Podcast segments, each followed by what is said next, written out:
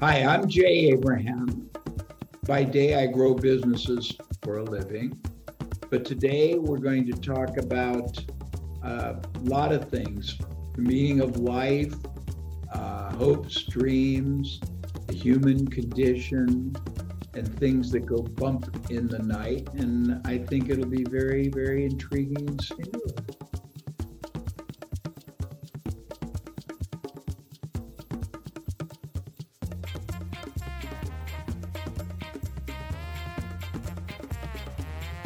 Welcome back to Curiosity Bites, another delicious episode. And we are grateful that this episode of Curiosity Bites is brought to you in part by Magcast. Imagine having your own industry magazine. What would that do for your authority? Whether you're a coach, a content expert, or an emerging brand, it's hard to stand out from the crowd. So, what if there was a proven way to increase both your perceived authority and your professional status in the eyes of your market? This is your way to go from being invisible to getting a meeting with anybody. You can go and find out more by going to magcast.co. That's M A G C A S T dot C O, where first time publishers create thriving magazine businesses. So that's magcast.co. As I said, we are here with my special guest, Jay Abraham. He is world famous as a uh, a genius in the marketing world. Um, every famous stage you can possibly think of has been on. He's uh, written books. He's been featured all over the place, and uh, is friends with some of the best gurus you know because he's actually been their guide. Um, whether you're looking at uh, Fubu, whether you're looking at the Shark Tank, whether you're looking at Tony Robbins, you look behind him and you'll find that Jay Abraham is right there, and he's the one who's been talking to them. But we've been finding about the human side of Jay Abraham. And so now we're into the fourth section. We want to start off this round of Curiosity Bites with the mastication round. The mastication round is where we ask our guests weird, wonderful, and profound questions. And they get to pick randomly, not knowing what those questions are, with no no understanding of where we might go. And so you get to qu- pick a question, uh, Jay, between one and 24 as you choose, and I will read you that question. Uh, okay, how about 16? 16. Sweet 16. What can make you feel imprisoned? When I am in a situation that I don't feel like I have the answer to. And, and again, my day job is being able to really untangle Gordian knots, you know, solve complex marketing, selling, competitive problems. And I purposely take on businesses and industries I have never been in before. And I have to really work hard to figure out, you know, answers and solutions. And if I'm at a, I've been very blessed because I believe if you, uh, if you believe you'll get it, you will get it. But it sometimes in the process, it's very frustrating. And I know also whatever frustrates me is that if I know there's more within me to contribute, but I don't do it all, and then your subconscious sometimes, Dov, will give you answers after the fact. Mm-hmm. And, oh, I wish I had done that or said that, or and, and so I'm I'm very I hold myself probably to a very high standard. I'll call it contribution but let's be honest, it's also acknowledgement for being the man on the white horse, so to speak. Mm-hmm. when I can't or don't or am temporarily impeded, that drives me crazy. Mm. So that that need to find the solution is very important to you. Yeah, to get to get the answer, to get to yeah the solution to what is it about that for you what what does that give you uh, i think intellectually it is a joy to have to mentally and i think i've gotten very good at figuring out how to process issues and reverse engineer and look at all kinds of of impacting elements and distill it all and bring it all together and i think i have uh, a certainty about myself that uh, so let's say that you're pretty darn great at what you do, and most every time you do it, you're gonna you're gonna serve up an ace. And all of a sudden, if you start hitting the net every time, it bothers you, doesn't it? Right. So it's that kind of an analogy. I've been very blessed to be able, and and and you probably, I don't know if you do this. As I've gotten older, I sort of go into a zone. I'm not always Mhm. remember, and Brian has watched. It's pretty fascinating, and I'm not saying it with with uh, arrogance. It's just that I go into a zone and I can come up with. Uh, I can probably process from all the worlds I've traveled in business Mhm. experiences. So I'm pretty used to that. And when that doesn't snap, I'm very, very concerned. So, so have you have you thought about this? I want to put this forward to you because I know, um, having worked with very successful individuals myself, um, I often I'm called to call those people out on uh, what I call sycophan- sycophantic authority. And sycophantic authority is you have earned, rightfully so, you, I, we have earned our position as the authority. The problem with it is that people will come to us with something they need. We will give them the answer and they will sycophantically take it. They'll say yes and they'll take it, but it might not be the best answer. And and I'm always like, yeah, was that really my best or or are they saying yes because I'm Dov and oh you should listen to Dov versus when you hit the wall that you just talked about and I don't have the answer, that's when I actually feel like I've actually grown. Because as you said before, we don't change in comfort, we only change in discomfort. Well stated. And you're, you're, right on the money. One of the things I've started doing very, very, um, uh, very consistently and very, very, uh, very cognizant of this. When I render a, a piece of advice or when I render an answer or let's call it a solution, I almost always also provide alternative realities with the express self sort of uh, uh, uh, not self um, uh, I think of the right word effacing, but I'll say, look, it it it appears to me based on the data and my assessment, this is the right path. However, it may not be. So Mhm.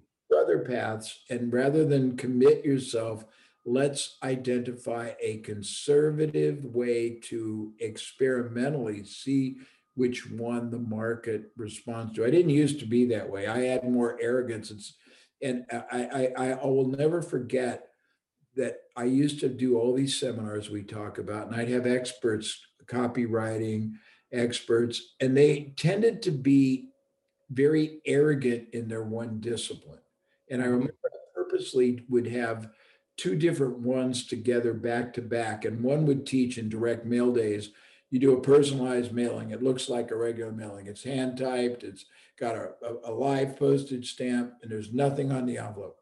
Then right behind him, I'd have a guy that believed in what I'll call junk mail, screaming headlines all over it. And people would, at the end, then I'd come on and they'd say, which one should we choose? And my answer is the one that works.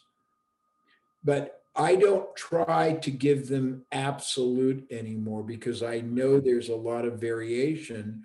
And again, I try to, when I'm doing my, my professional work, I try to verify and, and dimensionalize and, and explore and validate that my implicit assumption is in fact explicitly the real truth because I'll say, okay, here's what I am, here's what I am hearing, here's the factors I am processing, here is what I believe could, should be the best path. However, it may not. And rather than committing all your resources and and and you know taking your your army off a cliff, why don't you also conservatively try it? Mhm. Try this and this and see which one, or maybe with luck, all of them can be combined. but I don't have enough. I, I don't want, I mean, I think it's very promiscuous, very arrogant, ignorant, and dangerous to tell you here's the only way to do something. Yeah, I agree. That's fabulous. Thank you. That's that's uh, really important for all of us to to consider in what we're doing. Pick another number, 124. Uh, okay, how about three? Three. Let's have a look at three. Number three. What do you believe is the greatest mystery to be solved? Hmm. Uh, probably is is uh, you know you could say world peace, but I th- what happiness means to a given a given person. I mean, finding true happiness as it as it uh, not just relates, but as it has meaning to you. Because I don't think most people are happy. That that's really interesting because we're actually back at where we started, which is this subjective meaning of all things. So my work in I that I do is I'm eliciting meaning. What is the meaning that drives your life? And uh, happiness, I will often talk about as being transitory. If I come and tickle you, you'll be happy. I stop tickling you, you're no longer happy. So it's transitory. But joy is something much deeper. Joy is what what fills your heart and fills your soul. And, and most of us have become focused on happiness, on these transitory things. I'm happy. I just got the new Ferrari, and then it's like, oh, it's a car. Thank you for correcting. You know, uh, many years ago, somebody that uh, uh, we were doing some business with kept using phrases which at the time were awkward and I didn't like, but now I think I like them. She would say, I want to know what makes your heart sing. Mm-hmm. And and but I do think as I've gotten, I mean, and and I think as you get older, as I said, when you realize you know, I realized because I watched all these people that made a lot more money and they would have huge houses that didn't change anything, cars, you know, toys. What is real? And let's use joy. What gives you more permanency of joy? Let's amend it as opposed to transitory. And I think that's very great. Thank you for intervening and adjusting my answer because you're helping me grow from this and I'm very grateful. But I think I'm obsessed with trying to figure out what's going to make because I mean, so many people are obsessed with the end result and they don't have any joy through the journey. And when they get the end result, it's anticlimactic. Mm-hmm. And I think that that's probably, I, I think my life of late is on a uh, on a crusade or a mission to make that point know that the journey is really that's really all you've got so with that let let's keep keep hold of that psychically and let me ask you you know one of the exercises i have that i do with people is i ask people to um, write a tombstone but so uh, I'll explain it this way that I'm sure you've been to funerals. By our age, we've usually been to a couple. Um, when you go to a funeral, there is somebody at the front, usually, who delivers a eulogy. And the person delivering a eulogy, when I say to people, "What is a eulogy?" and they say, "I don't know," and I'll and I'll say, "I'll tell you what it is. What it, what it's what it's supposed to be is that you go up there and you're going to canonize the dead." And they go, What do you mean? Uh, you're going to turn them into Saint Jay, Saint Dov, Saint Susan, doesn't matter. So all the shitty things they did in their entire life will disappear for a moment yes. while you deliver this eulogy. I love it. Right. So what is this? If you put it on a tombstone, so it's you know one, two, three sentences, what do you want it to say? What do you really want it to be on there that would really say to you, okay, I nailed it. Okay, and I apologize. There's a phone that might be ringing. I think I, I, am thinking. I think I would like it. It. Oh, geez, I'm sorry. It'll stop in a minute. I'd like it to say, "He made me laugh. He made me sad. He made me um, think. He made me grow.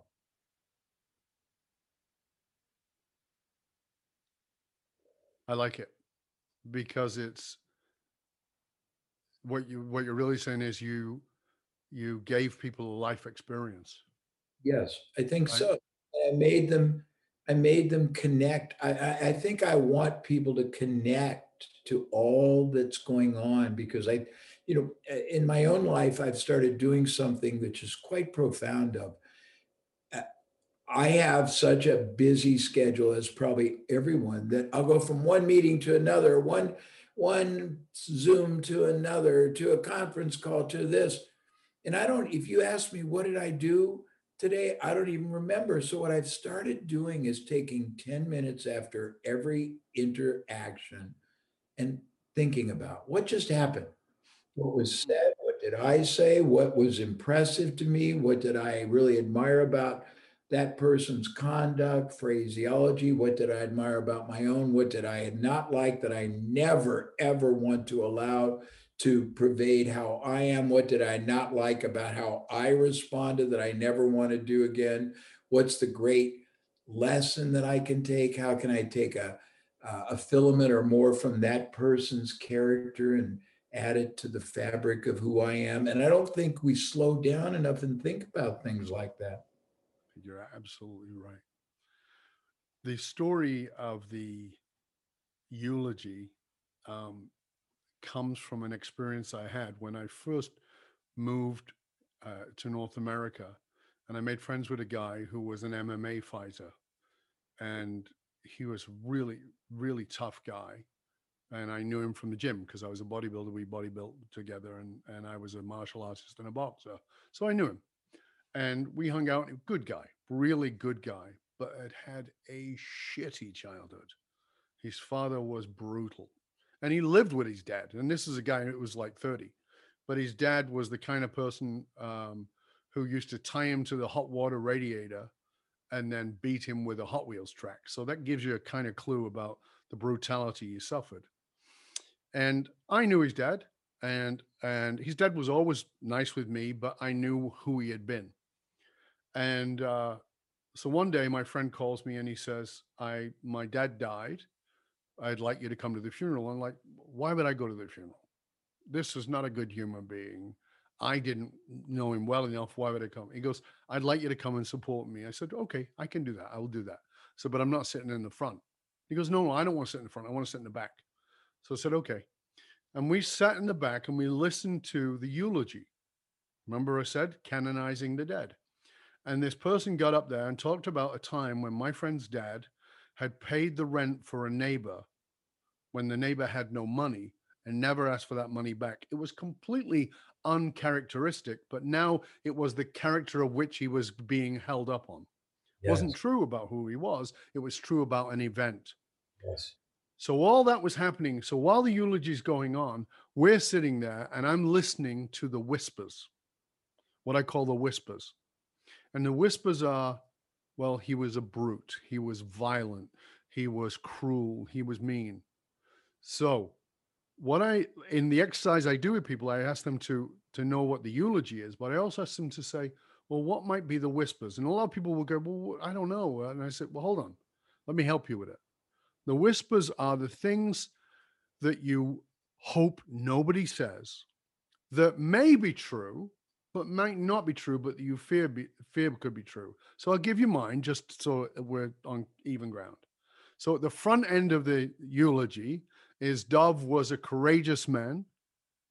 He lived his life about fulfilling other people, bringing people to their purpose, and having impact on the lives of people whose names he will never know and who's who will never know his name. That's my front end, right? Soulful. The back end, the whispers is I, when I tried doing the exercise, I couldn't get it. I struggled with it because when I came up with the answer, my ego would immediately knock it away. So I go, Dov was a coward. Because remember, Dov was highly courageous, was at the front end. So Dov was a coward. And my ego goes, that's ridiculous. I've been extremely courageous. But then I, I learned something. I said, let me put the words in the in the mouths of my grandchildren. I have five grandkids. Let me put the, the words in the mouths of my grandchildren and see what happens. And I then put it in my eldest grandson's voice and, and I listened to it there. And he added a profanity. And the profanity was Dov was a fucking coward. and I went, wow, that's it. I needed to know that whisper because the eulogy is the is the is the pull towards, but the whisper is the push away from. What is the whisper, Jay? Oh, geez. Uh,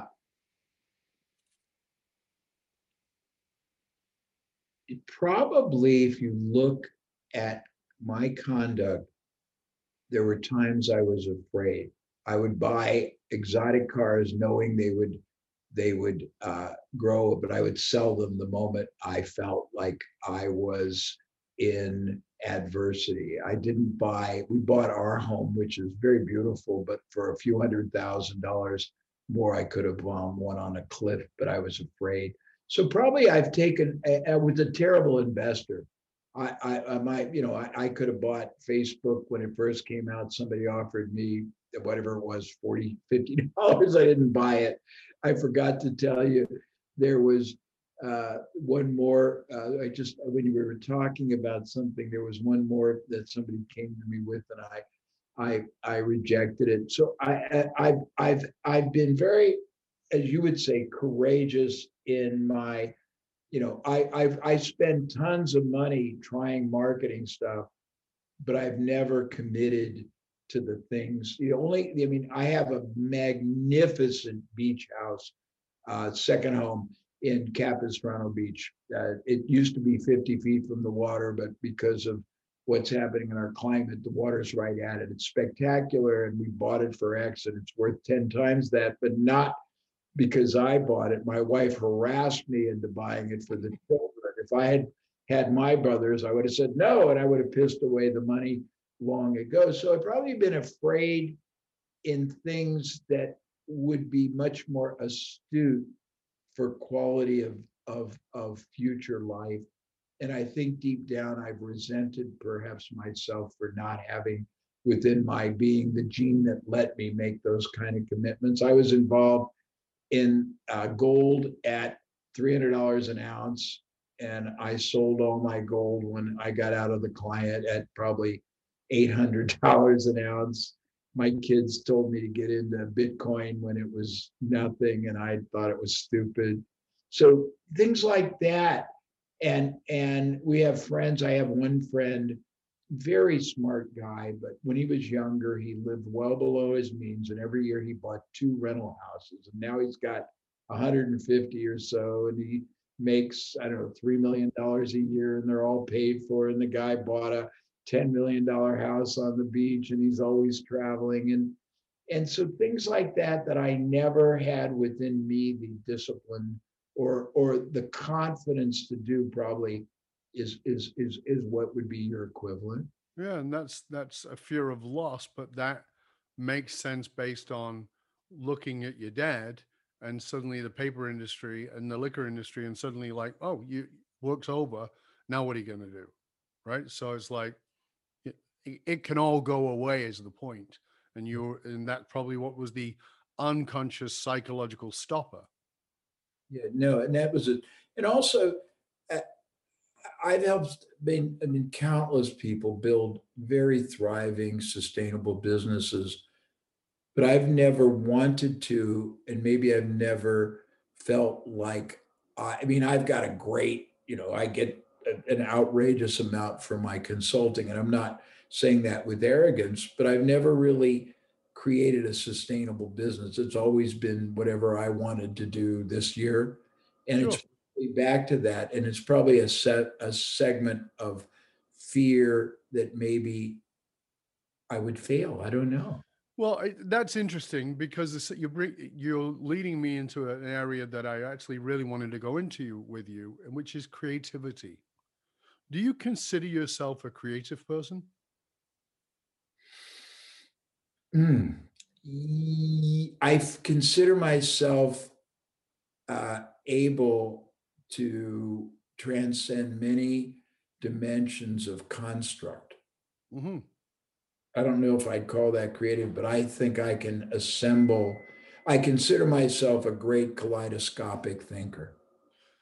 See, because when I look at you and I look at what you've done, and I know people who've known you and had relationships with you, and you know, and uh, obviously there's backstories and which are true or not true, who the hell knows, right? But um, you know, in our conversations, um, I would. Uh, this is my words. I would consider you an artist. Um, um, I myself, I consider myself an artist. I was an artist as a child. Uh, I was very good at art, and I believed, and everybody I knew thought I was going to be an artist. I'm still an artist. It's just not got the same form. I'm highly creative, but the creative personalities are highly creative, high stimulus, which you are. Okay, so high creative, high stimulus, high intellect, and we are also the most most we have the greatest propensity towards depression That's true. and, and the greatest pull towards searching for joy. We we tend to think deeply, and we also, as you uh, you know, we are able to put things together that other people don't put together naturally. We can see how this fits with that, and other people like never thought about that. So it's interesting for me that you are, you appear to me to be that, and one of the traits of those people, and I'll just give you one more psychological clue, is they're usually very disorganized. Oh, yeah, no, no, I, I've got papers everywhere. I don't use my computer. I don't even know how to create files on it. And I've got twenty-two thousand unread emails right now. So, you know, and, and, uh, you know, I would be, you know, I, I, I, I, you know, I've helped people who are specialists in ADD, ADHD, and I'm sure I'm a poster boy for uh, adults. And, and uh, it's a gift and it's a, it's a bane. Yes. But- Yeah, I, I think that I've been blessed for a couple of reasons. I think the fact that I've I've been involved in so many different industries have given me such an expansive understanding that, and again, let's say I have a good mind, but it allows you to create hybrids and combine and and and um, and build all kinds, as I use the word constructs, and you see possibilities. I mean, creativity is seeing possibility. There's Absolutely. there's, you know, there's a Michelangelo type, or there's, I think my type is seeing possibilities based on a much broader uh, frame of understanding of what's out there, as opposed to just, you know, having it in a vacuum. I think my, if it is creativity, it has been uh, fueled because I've gotten to experience so many more possibilities you know, and and uh, it has given me just the ability to, you know, to not just think in terms of my historic, you know, if I was in one field all my life, then my world would be that if I hadn't expanded into, you know, self-discovery. But this has been, you know, I've I've been in about every industry you could imagine, and I've gotten to see not just the business, but the mindsets, the worlds they live in, the, the, the, the, the, I mean, what I say to people all the time is, and we talk about reality. So my reality is I have about 10 platforms I like to visit. But there's all these other platforms I'm not even aware of that you might like to visit. And there's all these other platforms that any one of the people watching like to visit. And there's just all these realities and i've tried and been forced to embrace a lot probably a minuscule of what's out there but it's sort of like the brain. If the brain normally uses 5% of its capacity and you learn to use 8 well it doesn't seem like a lot but on a you know it's a it's a asymmetric sort of a thing.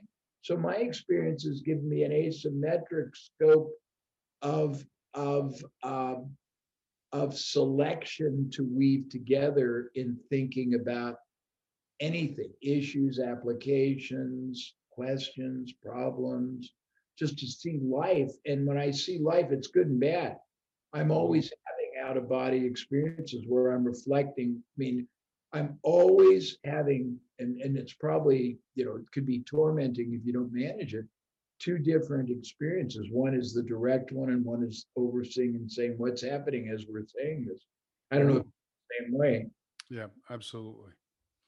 Who is who is someone that you have met that you that has done that to you that has allowed that has been able to draw out of you and show you concepts that you've not thought of in that way because i, I always find it fascinating when somebody like if, so, if somebody doves me up i'm fascinated by that. So Mm. who if so, who's jade you up? Who who has given you the insights into yourself and sort of taken those bits and bobs and put it together in a way that's been fascinating to you? So there have been two or three people earlier in life, and let me think about later. So when I first started working, the guy that I did Icy Hot with was a master at seeing value no one else saw. Mm, He followed, you're probably too young for this. There was a guy named Jimmy Ling who had a company called Ling Temco Vought, and he was a master at buying a public company then splitting it into three more public companies and creating value almost out of nothing. And this guy taught me that. And he would buy third gen, you talk about third generation, third generation businesses that the, the kids had run into the ground. And he so- taught me that before he bought them, he would always figure out the value of all the tangible and intangible assets. And he would he would have buyers for them before he closed that made a profit before he paid out a penny. And he taught me to think just at a. He also he he came. He was a he was a he was a a, a, a termite uh, uh, uh, person. He just went to houses and houses when he started, and he looked at that industry and thought that the independents weren't being served by the big companies. So he started a company to fill that void. Then he looked at gaps, and I've been very blessed from people that they didn't say it, but I was able to discern they were either filling a gap nobody else did, or they were mm, a commoditized uh, product or service category to a higher uh, value. But probably one of the guys that really transformed me was I, I was blessed to meet this man who was probably the top, he's deceased now, brain in the world of barter in trade. And he did just amazing things. And he taught me how to see tangible, intangible values because barter is very creative. You know, Mhm. I traded just as an example. If you came to my house, out front is a Porsche convertible, a Mercedes, uh, uh, a, a, a G63 wagon, uh, AMG, an AMG GT. I told you I just got an NSX and I traded two days of my time. He taught me how to see value nobody else did and how to use it in masterful ways. And not that barter is that relevant to anybody, but the ability to think intangibly and to see and create value and to convert value and to identify value that nobody else does translates then it sort of it, it's it's a springboard to everything else one of the other things and this is a, this is not a singular but it's a it's a multiple. In the course of my work for the first probably 20 years i helped over 200 experts. Mhm, came to me for they were a, a class experts. None of them came to me for help with their methodology. They all came to me for help commanding that the the that the market see their methodology with more tangible worth more productivity more more more more more reverence so they could command more um, more market they could command more pricing they could command more uh, you know more uh, more just a level of value perception but i couldn't advocate for them till i first learned them. So i got this immersion in i mean stephen r covey stephen m r covey uh, you know, uh, Tony, I had to learn all that stuff. I did, you know, Mhm. the top, uh, you know, the guy that fathered optimization, highest and best use theory. I've done, I mean, I've done so many and all those came together and, you know, I, I, i- and the challenge that I've always had, and you didn't ask this, but it's actually a little tormenting. I have a lot of methodology that generally in university have helped people. But the real strength that I bring when I work for a private client are the nuances. And I can't really replicate that. I can't hire a hundred consultants that didn't have my combined life experiences. And without that, they're still very powerful, but it's a, it's, it's a, it's a, a, a- a millimeter of the real, of the real, um, potency. And that's a sadness to me because I don't know how to translate all the nuances and nuances are so critical. Nuances and semantics are so important into what I'll call ultra high performance. Yeah, I because I think the those nuances, in my opinion, those nuances reveal meaning and therefore reveal value. And if you don't, if you and that you can be trained incredibly well, but it a lot of it is honed through experience. And I think that the experience, including the shitty stuff, is is the wheel that grinds the diamond and polishes it. And and you know, if you've been on the planet long enough, you've got you've been up against a couple of those wheels, and some things are going to get really polished in a way that you cannot, in my experience, I cannot convey for another to do. And and part of for me, the piece in that has become no, but if I can teach them how to do that, they can bring their experience to it, and they will have a different nuance. It, I- I'll tell you something that, and, and, and this might be helpful to everybody. And, and, Mm. I- and I asked this, but I don't remember. Is, are they watching or are they just listening? Both.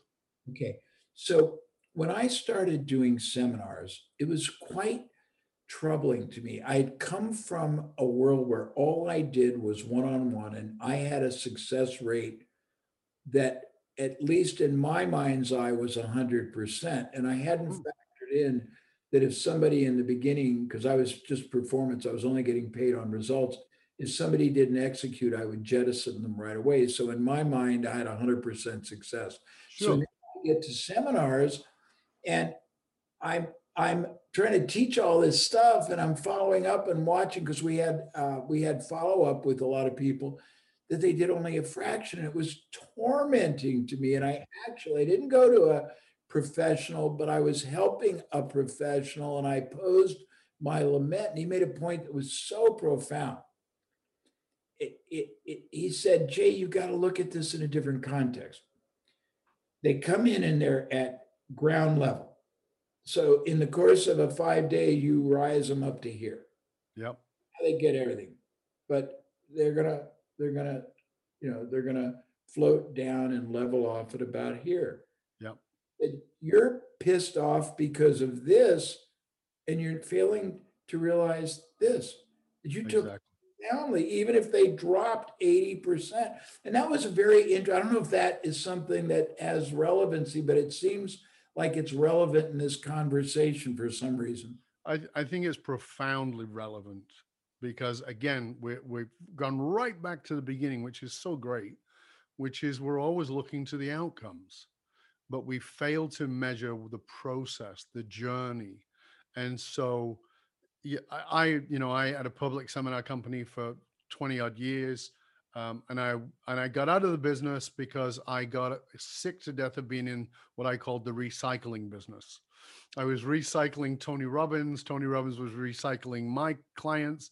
I was recycling his Harv Ekers. You know, there, and and then they'd come to mind like, oh my God, we should like this is so great, and I'd be so excited that oh, you know, I've done a great job and I've lifted them, and then you know they'd go into another program. It was annoying, was frustrating because they didn't actually integrate what they'd got. They just go looking for the next guru, which is horrible. But I had the same understanding when I had a conversation with a good friend of mine, Peter, Peter Sage, who you may or may not know. Peter and I are mates, and I'm having a conversation with Peter. I'm like, geez, I'm so frustrated. And he goes, why? I said, I met this lady on Robson Street in Vancouver. She was in my programs two years ago. She came up to me. She's all bubbly and she was excited to see me. And she says, Oh, Dov, you know, and I just took this program and it's like, Oh, yeah. And she says, yeah, It's really changed my life. And I said, Oh, and I was genuinely happy for her. So that's great. And, and she says, Yeah, I learned this. And then she told me what she learned. And I know that that was in the class I taught her two to three years before. I said, you know, what is that? What is wrong with these people? Why? And Peter said to me, he said, Have you ever tried to hit a nail into ebony? And I said no, and he said, Ebony is the hardest of all woods. He goes, It might take 50 hits to get that nail flat on into the wood. He goes, You may have been the first hit, you may have been the 49th hit. The other guy might have been the 50th. It's only the 50th that gets the credit. So when the credit comes to you, Dov, remember somebody else banged it 49 times. That is a profound comment.